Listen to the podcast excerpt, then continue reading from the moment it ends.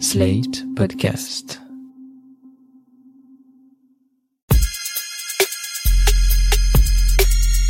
Salut chers auditeurs, salut chères auditrices, bienvenue dans Sans Algo, le podcast qui vous en fait découvrir d'autres. Vous écoutez la version longue avec de la reco et de l'actu. Je suis Mathilde Mélin, journaliste pour Slate.fr et auditrice professionnelle de podcast.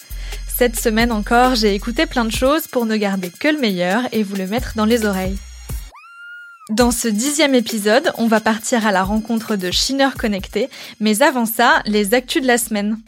On vous met donc à disposition des dizaines de milliers de nouveaux programmes qui viennent s'ajouter aux 1,5 million de podcasts des antennes de Radio France. Médiamétrie a publié les chiffres d'écoute des podcasts de radio pour le mois d'octobre. Ce sont 167,1 millions de replays d'émissions de radio qui ont été écoutés contre 136 millions en septembre, ce qui était déjà un record depuis que les audiences de podcasts sont publiées par Médiamétrie. En tête du classement, l'afterfoot de RMC avec 16 241 000 écoutes, suivi de près par les grosses têtes de RTL avec 16 209 000 écoutes et On de la raconte d'Europe 1 avec 9 millions et demi. Des chiffres encore largement supérieurs aux écoutes de podcasts natifs, le producteur le plus podcasté de France, chose à savoir, regroupe un peu plus de 4,3 millions d'écoutes en octobre selon l'ACPM. Ces très beaux scores de la radio s'expliquent par le fait que les émissions bénéficient de la vitrine de la diffusion en continu, mais aussi du fait que ces émissions sont découpées en plusieurs podcasts, avec les chroniques ou sans les chroniques par exemple, et que tous ces morceaux peuvent compter comme une écoute même s'ils ne représentent pas l'intégralité de l'émission podcastée. Si on regarde en termes de stations, c'est le service public qui s'en sort le mieux puisqu'au global, la radio la plus podcastée est France Inter avec plus de 45 millions d'écoutes, suivie par France Culture qui en cumule près de 34 millions. Écoutez, ça change tout. Découvrez des milliers de podcasts uniquement sur Spotify.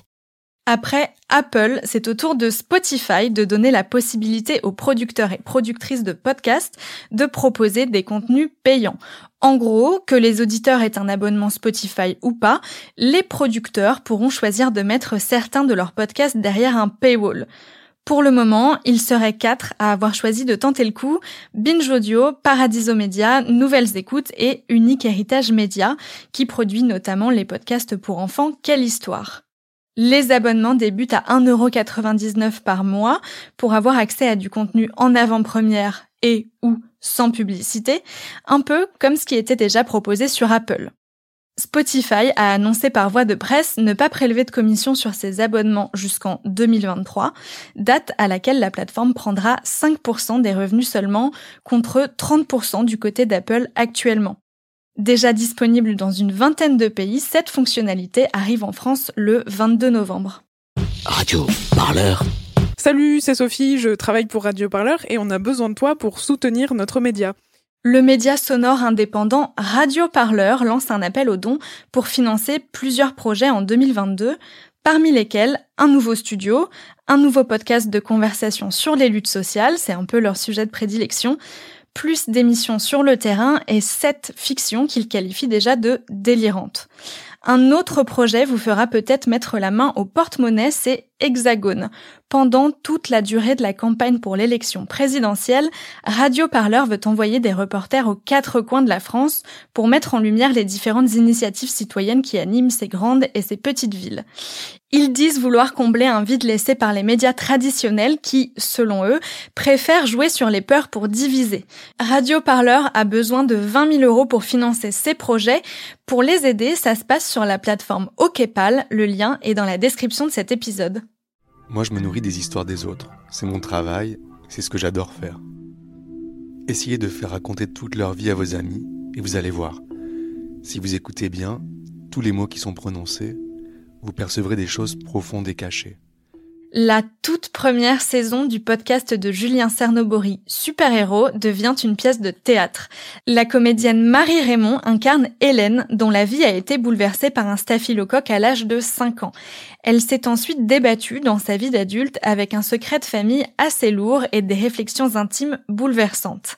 La pièce s'appelle Tout va bien mademoiselle et sera jouée au théâtre du Rond-Point à Paris du 24 novembre au 19 décembre, puis à Reims du 18 au 21 janvier et à Marseille du 22 au 26 février. Si vous n'habitez dans aucune de ces villes, vous pouvez toujours écouter ou réécouter Super Héros de Julien Cernobori sur toutes les plateformes d'écoute dont Slate Audio. C'est un excellent podcast de témoignages, je vous le conseille. La reco sans algo. Je sais plus la vérité qu'autre chose. Quelqu'un qui est humble et ne fait pas de la rhétorique. Il fait plus la philosophie. Vous, vous faites la rhétorique et la philosophie. Plus la philosophie. C'est vrai? C'est votre domaine? C'est ma passion puisque je suis scientifique. Donc vous êtes passionné de philosophie? Oui. Donc on peut être scientifique et philosophe. Les deux sont liés en fait. Le philosophe, il va dire la vérité, il va assumer tous les coups, il va recevoir tous les jets de pierre, mais il s'en foutra parce qu'il sait qu'il a la raison. C'est ce qui s'est passé à Galilée, c'est ce qui s'est passé à beaucoup d'autres personnes. C'est ça en fait la philosophie.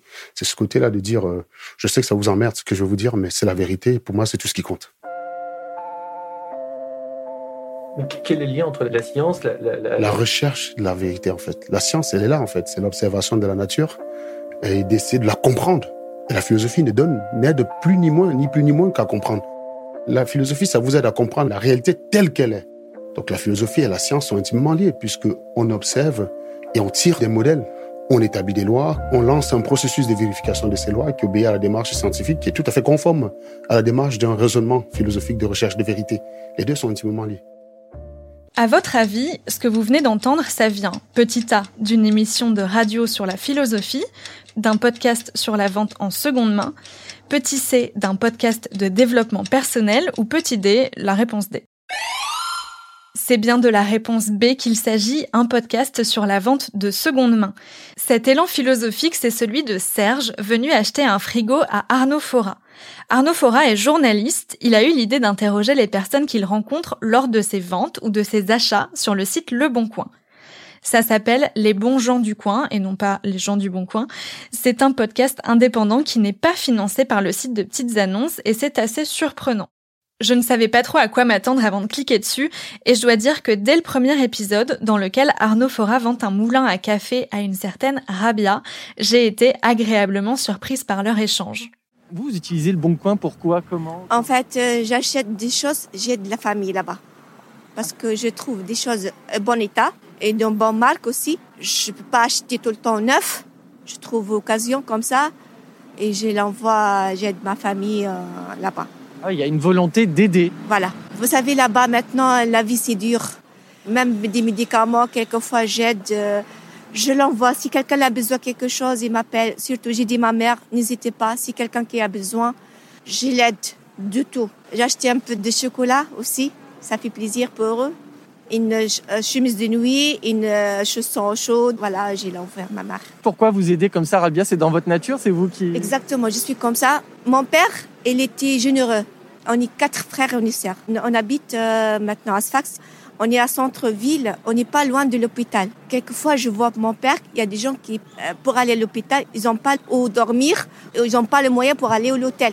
Et mon père, il frappe chez nous, il dit, est-ce que, s'il vous plaît, est-ce que vous me logez? Ces nuits euh Et mon père, il aide, il nourrit avec plaisir. Voilà. On est pris l'habitude de mon père, on est même ma mère aussi. Vous diriez que la générosité, ça s'apprend, ça se transmet ça Exactement. Même mes enfants maintenant. Avec mes enfants, ils sont très euh, généreux. Parce qu'ils me voient, parce que quelquefois, j'ai j'ai cuisine quelque chose et je donne mes voisins et je donne à les gens. Voilà, tout le temps. Je pensais assister à une vente ou à un moment un peu gênant où il parle de moulin à café pendant cinq minutes et finalement non, Rabia parle d'elle. Avec une certaine fraîcheur, Arnaud Fora profite de toutes ces ventes pour interroger ses acheteurs sur leur raison d'acquérir cet objet, que ce soit un frigo, un parasol ou une poubelle.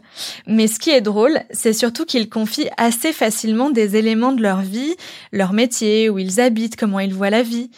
Comme Riwan, jeune étudiant venu acheter une litière pour un chaton de gouttière qu'il a recueilli récemment. Franchement, je sais pas, je saurais pas vous expliquer. Moi, j'aime beaucoup les chats, j'aime beaucoup les animaux. Et c'est depuis que je suis petit, j'ai comme une passion pour les animaux. Donc euh, voilà. Océane, au téléphone, me disait que vous aviez l'air euh, pas paniqué, mais qu'il y avait une petite urgence, quoi. non, il y avait une petite urgence parce qu'il fallait quand même une litière. J'avais pas envie qu'il qu'il arrose toute la maison. Mais ouais, c'était la, seule chose qui me manquait. Là, c'est bon. On va essayer de faire au mieux avec lui. J'espère qu'il sera autant heureux qu'on est euh, pour sa venue chez nous, tout simplement. Peut-être les deux premiers jours, il était un peu craintif. C'est normal, je pense. Après, là, maintenant, il court partout. Il est câlin, il vient, il est curieux, il touche un peu à tout. Il arrache les fils. mais il est tout petit, il a trois semaines. Il commence déjà un peu à mordre, hein, je vous mens pas. il m'a fait pas mal de dégâts, mais il n'y a pas de raison pour. Non, il m'a pas attaqué, mais il aime bien jouer. il griffe un peu, il est joueur. Euh, il griffe un peu les rideaux, il fait chier un peu. mais voilà, c'est normal, les, petits. Le canapé, il est pas trop neuf à la maison Non, franchement, le canapé, il est, il est encore en bon état.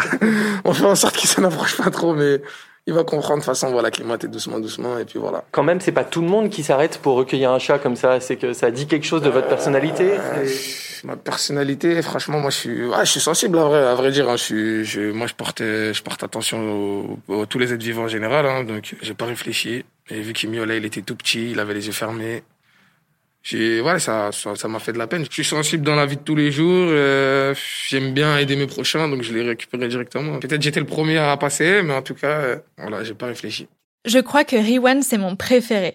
On entend qu'il est un peu gêné, qu'il a envie de partir, mais qu'il répond aux questions par politesse. Les autres personnes interrogées répondent assez volontiers aux questions d'Arnaud Fora, je trouve. On entend que c'est monté, bien sûr, mais on ne sent pas de résistance particulière. Je ne vous en dis pas trop, mais il y a même une femme venue acheter un objet vraiment banal qui finit par raconter comment elle a fait tomber un trafic de drogue. Mais là, le journaliste a un peu loupé son coup, je vous laisse écouter. J'avais travaillé pendant une époque avec des journalistes euh, de RTL et tout ça. J'avais eu un gros problème de, de justice en fait. Ah et pour tout vous dire, à ce moment-là, j'ai pas tout compris. De RTL parce que euh, j'ai bugué. Il était super cool quoi, franchement. Et, euh, il venait me chercher le matin, il me déposait au tribunal. je veux dire, c'était pas à lui de faire ça quoi. Moi, si on veut être clair, j'ai été mauvais journaliste. Non, c'est pour l'histoire de trafic de stupéfiants. Ah, Incapable de rebondir ou de poser les bonnes questions sur cette histoire de drogue. J'avais dénoncé toute une, tout un réseau et. Mais où j'avais la tête, putain Bah, tout m'est retombé dans la gueule quoi. Parce que merde, il y en avait des trucs à lui demander. Ah bah, j'ai eu des représailles de ouf. Euh, j'étais dans le 93 à Sevran, donc euh, vous imaginez bien que c'était pas des petits poissons, que c'était des grosses terres. Putain, j'imagine pas, non. Euh, j'ai été relogé, ils m'ont relogé sur Sevran, c'était pas la bonne idée parce que ben je rentrais dans une nouvelle cité. Ils me connaissaient pas, mais ils savaient que j'avais un actif quelque part. Trop flippant. Donc eux, mais c'est qui cette meuf, c'est qui, c'est qui, c'est qui? Et jusqu'au jour du jugement où tout a pété, quoi. Et franchement, ça a été super dur, quoi. Pareil, je suis parti au tribunal, j'avais même pas d'avocat, j'avais rien du tout. Oh mon dieu, je vous raconte pas, j'avais les malaises qui me tombaient les uns sur les autres tellement que j'avais peur de cette histoire. Histoire de fou. J'avais une grande gueule que je disais un peu euh, comment ça se passe dans les cités quoi. J'ai là, je suis dans une sale histoire et tout, je suis dans la merde, là, faut vraiment trouver un avocat. J'ai fait aussi pour elle. Ok, tout le monde en parle. Sur la même histoire, sur elle, et j'ai même des journalistes de euh, Hollande qui sont venus. Oh, carrément, euh, l'affaire internationale. Harcelés pendant deux mois pour venir faire l'interview chez moi et tout ça. Bon, ils avaient vu changer le prénom. Et, et le trafic, il s'est arrêté ou pas? Bah, disons que ça a cassé beaucoup de choses parce que j'ai fait tomber des gros poissons. Caïs, s'il te plaît Ouais, Caïs, oh, s'il te plaît, là, arrête J'ai fait tomber ceux qui étaient en dessous. Bah, en plus, c'est des gens avec qui j'étais au collège et tout ça, donc euh, les représailles au niveau des familles, au niveau des sœurs et tout, c'était vraiment euh, une grosse histoire. Du coup, j'avais pas le choix que de quitter le 93, quoi. Voilà, Les bons gens du coin, c'est un documentaire où le ton est souvent relâché, le journaliste s'adresse à nous, auditeurs et auditrices. Bref, c'est un documentaire qui ne se prend pas trop au sérieux et ça fait du bien. Ça n'empêche pas cette galerie de portraits de 7 ou 8 minutes chacun de former une sorte de déclaration d'amour à l'altérité après deux ans de confinement, de distanciation sociale et de gestes barrières. D'ailleurs, le Covid et la solitude viennent spontanément dans pas mal de discussions. C'est assez touchant d'entendre des gens s'ouvrir comme ça à un inconnu. Le seul petit reproche que je fais à ce podcast, c'est son introduction d'une minute vingt qui se répète à chaque épisode. Personnellement, après le troisième, je l'ai sauté à chaque fois. Je me doute qu'elle est là pour que l'auditeur puisse commencer par n'importe quel épisode, mais quand on binge la série comme je l'ai fait, c'est un peu lassant. Cela mis à part, j'ai aimé les 11 épisodes déjà publiés des bons gens du coin et je me pose pas mal de questions sur cette série. Ça tombe bien, Arnaud Fora m'a rejoint en studio. Bonjour Arnaud. Bonjour Mathilde. Il y a une question qui doit trotter dans la tête de tous ceux qui ont déjà écouté les bons gens du coin. Pourquoi vous vendez autant d'affaires? Ah bah, Tout simplement parce que j'ai déménagé. Du coup, j'avais plein de trucs à vendre et je me suis dit que c'était une belle occasion pour euh, faire un podcast autour de tout ça. Comment vous avez eu l'idée d'en faire un podcast et pourquoi sous cette forme-là? Bah, ça faisait longtemps que je voulais faire quelque chose autour du bon coin, mais j'avais pas trouvé la bonne idée jusque-là. Je voulais faire quelque chose en vidéo au début. Donc me pointer avec euh, un de mes copains qui fait de la télévision et puis euh, venir et euh, essayer d'interviewer les gens. Mais simplement, la vidéo, il y avait un truc qui me dérangeait un peu, c'est que c'était peut-être un peu trop intrusif. Et finalement, en réfléchissant au moment du déménagement, je me suis dit, mais faisons-en un podcast, ce sera beaucoup plus simple et beaucoup plus facile pour parler et, et finalement réussir à faire parler les gens, quoi, tout simplement. Et pourquoi vous vouliez faire parler les gens? Bah, Parce que je fais ça depuis un petit moment sur euh, différentes formes. Euh, on va dire que j'aime bien poser des questions à l'improviste aux gens et le bon coin, je me suis dit que c'était, euh, ça changeait un petit peu dans le sens où c'est les gens qui venaient à moi et c'est plus moi qui allais vers les gens.